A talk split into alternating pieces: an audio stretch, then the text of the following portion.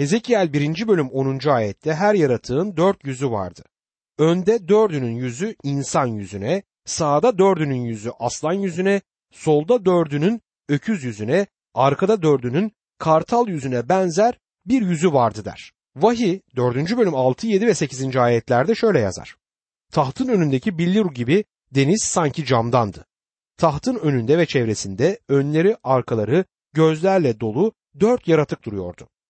İlk yaratık aslana benziyordu. İkinci yaratık danaya, üçüncü yaratığın insan yüzüne benzer bir yüzü vardı. Dördüncü yaratık ise uçan bir kartala benziyordu. Dört yaratıktan her birinin altışar kanadı vardı. İçleri de dışları da gözlerle doluydu. Gece gündüz durmak, dinlenmek bilmeden şöyle diyorlardı. Kutsal, kutsal, kutsal Rab Tanrı. Evrensel egemen, önceden var olan, şimdi var olan ve gelecek olan. Bu dört yüz bize Mesih'in dört özelliğinin gösterdiği dört müjdeyi anımsatmaktadır. Krallığı Matta'da aslanla simgelenir. Hizmetkarlığı Markoz'da öküzle, mükemmel insanlığı Luka'da insan yüzüyle simgelenir ve tanrılığı Yuhanna'da uçan kartalla simgelenmektedir. Bu dört canlı yaratık Adem bahçesindeki yaşam ağacını koruyan keruvların betimlemesine de benzer. İnsanı Tanrı'dan uzaklaştırmıyorlardı. Tam aksine yolu açık tutmaktaydılar. Adem ile Havva Aden bahçesinden çıkarken geri dönüp baktıklarında acaba ne gördü? Öldürülen bir hayvanın derisini giydiklerini gördüler. Ve keruvların ışık tutarak Tanrı'ya giden yolu açık tuttuklarını da görmüşlerdir. İnsanın günahının kefaretini ödeyen kandır. Musa merhamet kürsüsünü ki bu günahların bağışlandığı yerdir, yaptığında yukarıdan kurbanların kanına bakan keruvlar vardı. Adem ile Havva'nın gördüğü de aynı şeydir. İnsan Tanrı'ya yalnızca kan aracılığıyla yaklaşabilir. Rab İsa Yuhanna 14. bölüm 6. ayette benim aracılığım olmadan babaya kimse gelemez dedi. Hezekiel 1. bölüm 12. ayette ise her biri dost doğru ilerliyordu. Ruhları onları nereye yönlendirirse sağa sola sapmadan oraya gidiyorlardı der. Tanrı bugün bu dünyadaki hedefinin gerçekleşmesine doğru tereddüt etmeksizin ilerlemektedir. Onu hiçbir şey caydırmayacaktır. Hiçbir şey onu planından alıkoyamaz. Hezekiel 1. bölüm 13 ve 14. ayetlerde canlı yaratıkların görünüşü yanan ateş gözleri ya da meşale gibiydi. Ateş yaratıkların ortasında hareket ediyordu. Işık saçıyor ve içinden şimşekler çakıyordu. Yaratıklar şimşek çakar gibi hızla ileri geri gidip geliyorlardı der. Kutsal yazılar bize Tanrı ışıktır der. Bu Tanrı'nın yüceliğinin muhteşem bir görünümüdür. Tanrı'nın kişiliğinin bir görünümü. Rab İsa ben dünyanın ışığıyım dedi Yuhanna 8. bölüm 12. ayetti. Bu bize neyi gösterir? Tanrı'nın doğruluğunu ve kutsallığını göstermektedir. 1. Yuhanna 1. bölüm 7. ayette kendisi ışıkta olduğu gibi biz de ışıkta yürürsek birbirimizle beraberliğimiz olur ve onun oğlu İsa'nın kanı bizi her günahtan arındırır der. Eğer Mesih'in kanıyla kurtulmadık ve onun doğruluğuyla kaplanmadıysak Tanrı'nın kutsallığıyla kavrulacağız anlamına gelir. Bu görümde Tanrı alenen açıkça gösterilmez, resmedilir. Hiç kimsenin Tanrı'yı görmediği bir gerçektir. Musa kendi yüceliğini bana göster dedi ve Tanrı onu kayanın bir kovuğuna koydu. Böylece Musa Tanrı'nın kişiliğini görmese de Tanrı'nın yüceliğini gördü. Rab ona yüzümü göremezsin çünkü insan beni görüp de yaşayamaz demiştir. Mısır'dan çıkış 33. bölümde 18 ve 23. ayetlerde. İnsana Tanrı'nın suretini yapması yasaklanmıştır. Mısır'dan çıkış 20. bölüm 4. ayet. Onun nasıl göründüğünü bilmiyoruz. Rab İsa'nın insan bedeni aldığı zaman nasıl göründüğünü bile bilmiyoruz. Ancak insan yüreğinde Tanrı'yı görmeye dair bir özlem vardır. Her bir putun bu özleme tanıklık ettiğini sanıyorum. Putlar saptırılmış olmalarına karşın insanların Tanrı'yı görmek istemelerini açığa vurmaktadır. Buna rağmen Tanrı kişiliğini insana göstermeyi seçmemiştir. Hezekiel 1. bölüm 15 ve 16. ayetlerde ise bu dört yüzlü yaratıklara bakarken her birinin yanında yere değen bir tekerlek gördüm. Tekerleklerin görünüşü ve yapısı şöyleydi. Sarı, yakut gibi parlıyorlardı ve dördü de birbirine benziyordu. Görünüşleri ve yapılışları iç içe girmiş bir tekerlek gibiydi der. Şimdi izninizle bunun günümüz makine çağına ya da tekerleğin keşfine dair bir peygamberlik olmadığını bir kez daha vurgulamak isterim. Başlangıçta insan bir ağacı kesip devirdi. Ağacın gövdesinin bir kısmını kesti ve bir el arabasına sahip olduğunu gördü. Bunun böyle olduğuna eminim. Buna iki tekerlek ekleyince de tekerlekli bir el arabası oldu. Sonra buna dört tekerlek yerleştirip bir otomobile sahip oldu. Eğer bu görümde bunu görmek istiyorsanız izninizle bunun doğru bir düşünce olmadığını söylemek isterim. Tekerlek içindeki tekerleği anlayabilmemiz için daha çok okumamıza ihtiyaç var. Hezekiel 1. bölüm 18. ayet. Tekerleklerin kenarı yüksek ve korkunçtu. Hepsi çepeçevre gözlerle doluydu der. Tanrı zeki bir amacın tanrısıdır. Siz ve ben geleceğe doğru amaçsızca hareket eden bir evrende yaşamıyoruz. Tanrı'nın yarattığı her atom için bir amacı vardır ve dostum sizin için de bir planı ve programı var. Bugün sizin ve benim yaşıyor olmamız gerçeği Tanrı için bir amacı gerçekleştirmemiz gerektiğini gösterir. Tanrı dünyadaki amacını zeki bir şekilde gerçekleştirmektedir. Hezekiel 1. bölüm 19 ve 20. ayetlerde ise canlı yaratıklar hareket edince yanlarındaki tekerlekler de hareket ediyordu. Yaratıklar yerden yükseldikçe tekerlekler de onlarla birlikte yükseliyordu. Ruhları onları nereye yönlendirirse oraya gidiyorlardı. Tekerlekler de onlarla birlikte yükseliyordu. Çünkü yaratıkların ruhu tekerleklerdeydi diyor. Şimdi bu tekerleklerin Tanrı'nın durmaksızın devam eden eylem ve enerjisinden söz ettiğini daha açık bir şekilde görebiliriz. Tanrı'nın gücü her şeye yeter. Rab İsa gökte ve yeryüzünde bütün yetki bana verildi dedi. Matta 28. bölüm 18. ayetti. Tanrı ileriye doğru hareket eder ve amaçlarını da gerçekleştirir. Vahiy 4. bölümde Hezekiel'in görünümündeki bu dört canlı yaratığı yine görüyoruz.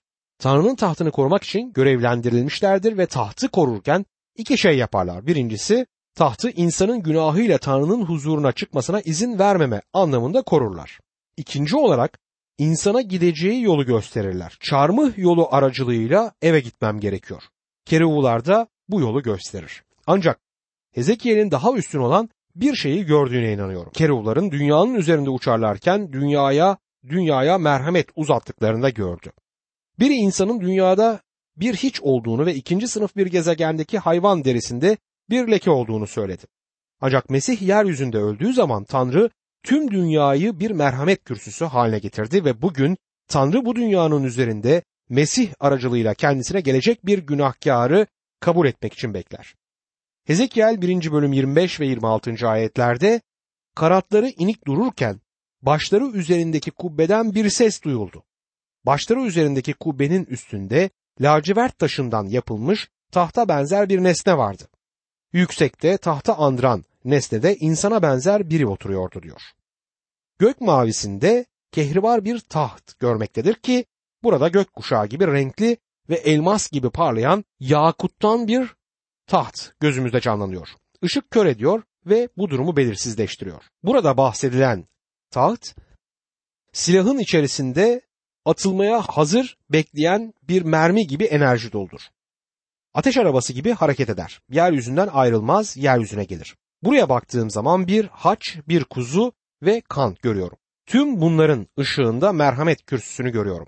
Rab'de merhamet vardır. Günahın ezdiği ey canlar gelin Rab merhametlidir diyor kutsal kitap bize. Elçi Paulus Romalılar 9. bölüm 15. ayette çünkü Musa'ya şöyle diyor. Merhamet ettiğime merhamet edeceğim ve acıdığıma acıyacağım der. Hezekiel 18. bölüm 20. ayette ise suç işleyen can, ölecek olan odur diye yazıldır. Tanrı bize yalnızca İsrail evine değil tüm dünyaya şöyle diyor. Bana gelebilirsiniz. Hezekiel 1. bölüm 28. ayette devam ederek görünüşü yağmurlu bir gün bulutların arasında oluşan gök kuşağına benziyordu. Öyleydi çevresini saran parlaklık. Rabbin görkemini andıran olayın görünüşü böyleydi. Görünce yüzüstü yere yığıldım, birinin konuştuğunu duydum der.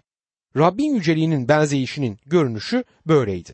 Hezekiel Musa'nın, Davut'un, Yeşaya'nın ve Daniel'in görmüş olduklarından daha çoğunu gördü. Tanrı'nın kişiliğini değil, yüceliğinin görünümünü Hezekiel gördü.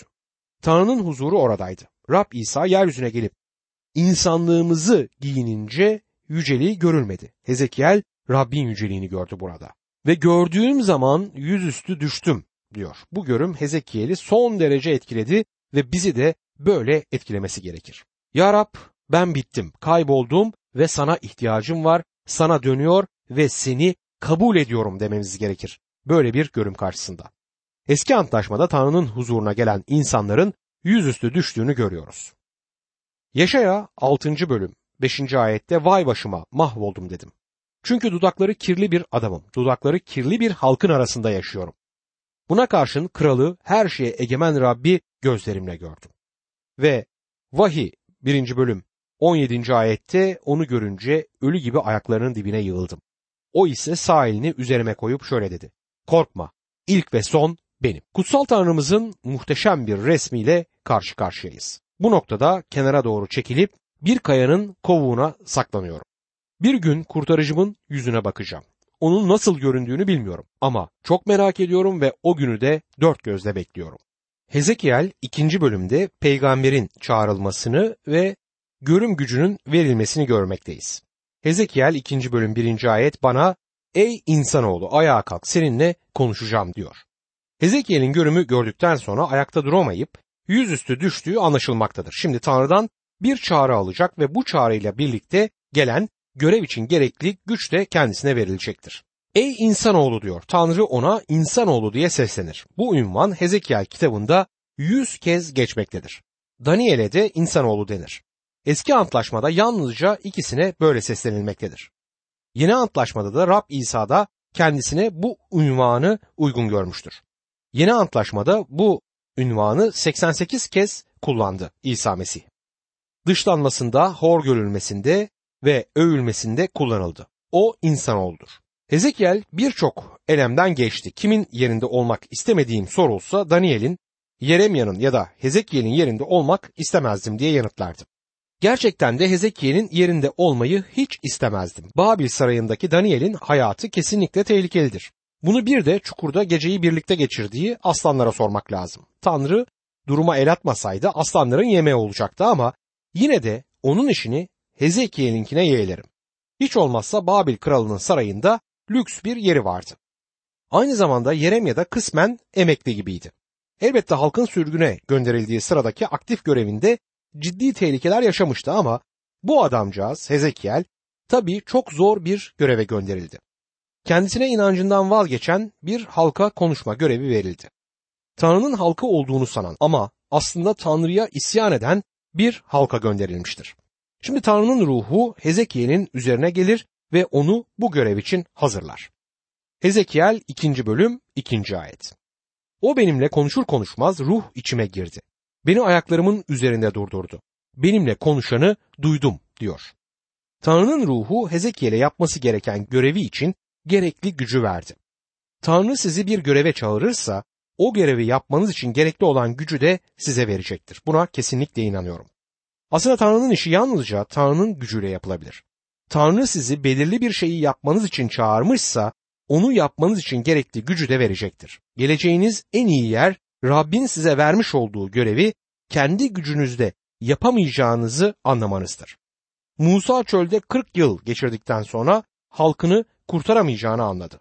Tanrı ona bunu senin aracılığınla yapabilirim dedi.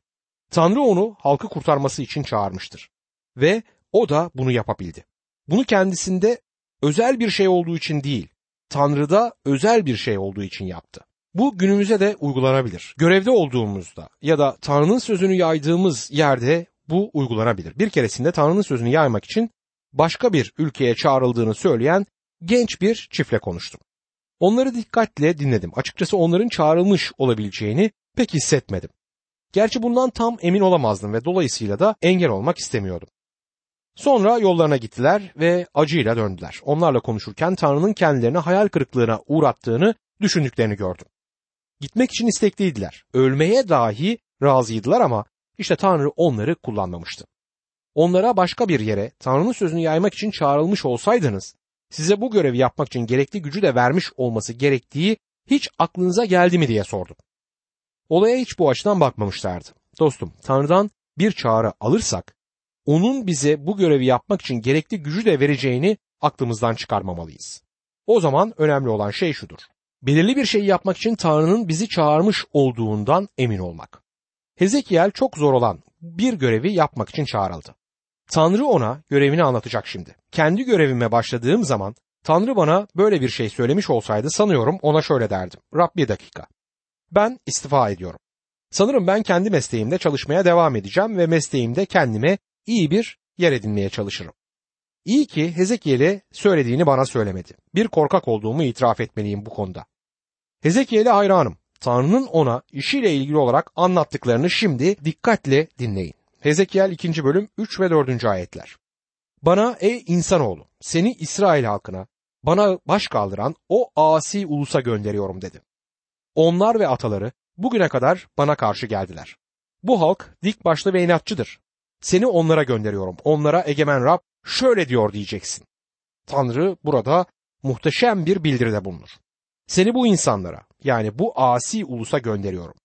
Asi sözcüğü Hezekiel kitabında defalarca karşımıza çıkar. Onlar Tanrı'ya karşı isyan eden bir halktır. Burada halk olarak çevrilen sözcük Tanrı'nın seçilen halkı için genelde kullandığı bir söz değildir. İbranice'deki sözcük goi'dir ve bu da İsraillerin diğer uluslardan putperest ve dinsizlerden söz ederken kullandıkları kelimedir. Burada olan şudur. İsrail çevrelerinde yaşayan putperestlerin seviyesine gelmişti. Tanrı onlara asi bir halk der. Ona karşı isyan ettiler ve dolayısıyla da asi çocuklardır. Dostum bugün müjde ile ulaşılabilecek en zor insanlar kilisede olup da müjdeyi ve Tanrı'nın sözünü reddetmiş olanlardır. Kilisede olup da Tanrı'ya karşı olmak mümkün müdür? Evet mümkündür. Bu kişiler imanlı olmanın ya da Hristiyan olmanın iyi bir kız ve iyi bir erkek olduğunu düşünürler. Kilisede bir nevi oynamaktadırlar ki bu onlar için bir oyundur. Tatlı olmaya çalışırlar. Rahatlık içeren yüzeysel bir hayat yaşamayı istemektedirler. Birinin gelip onlara kurtulmaya ihtiyacı olan kayıp günahkarlar olduklarını ve Tanrı'ya boyun eğmeleri gerektiğini söylemesinden hoşlanmazlar. Günahlı olduğunu duymak istemeyen insan zordur. Ve yüreğim Tanrı'nın hizmetinde olan pek çok kardeşim için sızlıyor çünkü ateş üstünde oturmaktadırlar. Tanrı'nın hizmetine girmeyi düşünen genç birine de aldığı çağrıdan emin olmasını öğütlerim. Çağrısından emin değilse mesleğinde çalışsın ya da hizmete girmekten ziyade bir başka şey yapsın. Bugün Tanrı'nın sözünü savunacaksanız hizmetin içinde olmak hiç de kolay değildir. Hezekiel 2. bölüm 5. ayette bu asi halk seni ister dinlesin ister dinlemesin. Yine de aralarında bir peygamber olduğunu bilecektir diyor. Tanrı Hezekiel'e bu insanlar ister dinlesinler ister dinlemesinler seni onlara gitmen için çağırıyorum. Aralarında Tanrı'nın bir peygamberinin olduğunu bilecekler. Bunu yapacağım der. Halk Hezekiel ile aynı fikirde olmamasına karşın o gittikten sonra onun kesinlikle Tanrı'nın bir peygamberi olduğunu söyleyecektim. Size karşı açık olacağım. Gittikten sonra insanların benimle ilgili söylemelerini istediğim şey Tanrı'nın sözünü en iyi bildiğim şekilde vaaz ettiğimi söylemeleridir. Önemli olan da budur. Hezekiel 2. bölüm 6. ayette sen ey insanoğlu onlardan ve sözlerinden korkma. Çevrende çalılar, dikenler olsa, akrepler arasında yaşasan bile korkma. Asi bir halk olsalar bile onların söyleyeceklerinden korkma. Onlar yüzünden yılgınlığa düşme diyor. Öyle görünmektedir ki Hezekiel tehlike içinde olacaktı. Ancak Tanrı onlardan korkma, sözlerinden korkma der. Rab Hezekiel'e işinin nasıl olacağını açık bir şekilde bildirmektedir. Hezekiel 3. bölümde peygamberin hazırlanışı temel konudur. 3. bölümde zor bir görev için hazırlanan peygamberi görmekteyiz. Yeremya Hezekiel'den farklı biriydi. Yeremya gözlerinden yaşlar akan, kalbi kırık bir peygamberdi. Tarihin bu önemli anında Tanrı halkına onları sürgüne göndermek için kalbi kırık bir peygamberi yani Yeremya'yı seçmişti. Şimdi sürgünde olan halk asileşmiştir. Ancak o zaman daha tapınak yanmamış ve Yaruşilim şehri de yok edilmemişti. Burada söz konusu olan bu sürgün edilen grubun Babil'e ulaşmasından 7 yıl sonra olanlardır. Bu nedenle sahte peygamberler halka onların Tanrı'nın halkı olduklarını ve evlerine geri döneceklerini anlatmaktaydılar. Onlar Hezekiel'e sen kim oluyorsun da bize bu şeyleri söylüyorsun dediler. Biz Tanrı'nın halkıyız ve kendi topraklarımıza geri döneceğiz.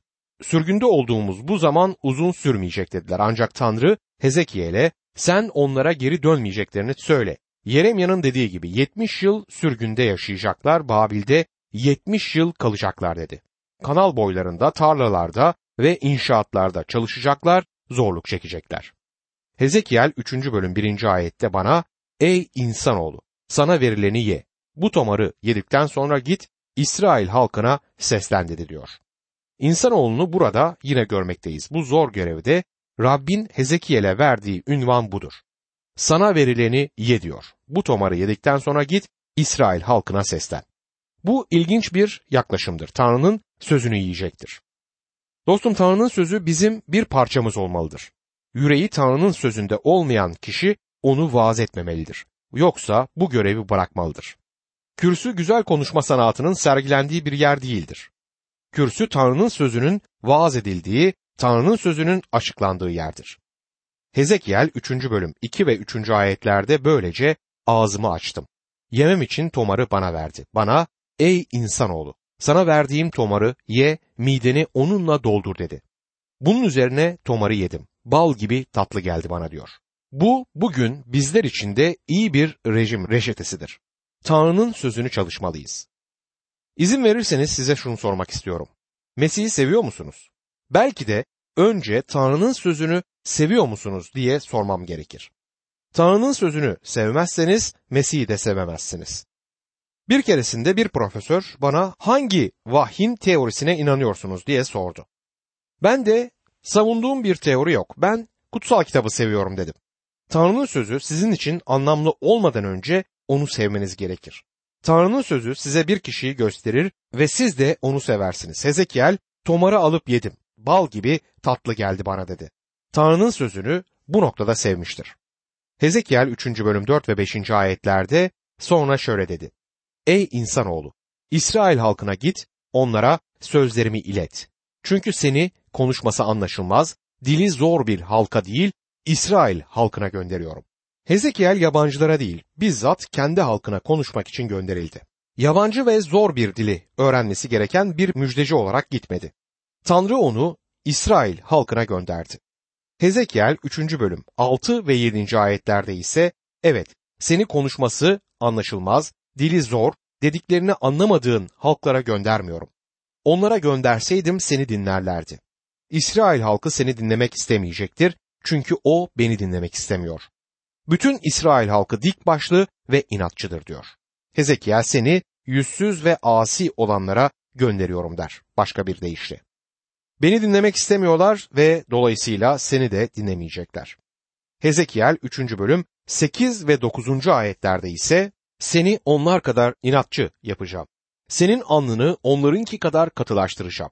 Alnını çakmak taşından daha sert bir kaya yapacağım. Her ne kadar asi bir halksalar da onlardan korkma, yılma diyor. Rab Hezekiel'e onlara gidip benim sözümü vereceksin ve ben seni onlar kadar inatçı yapacağım der. Tanrı Yeremya'yı böylesine sert ve inatçı yapmamıştı.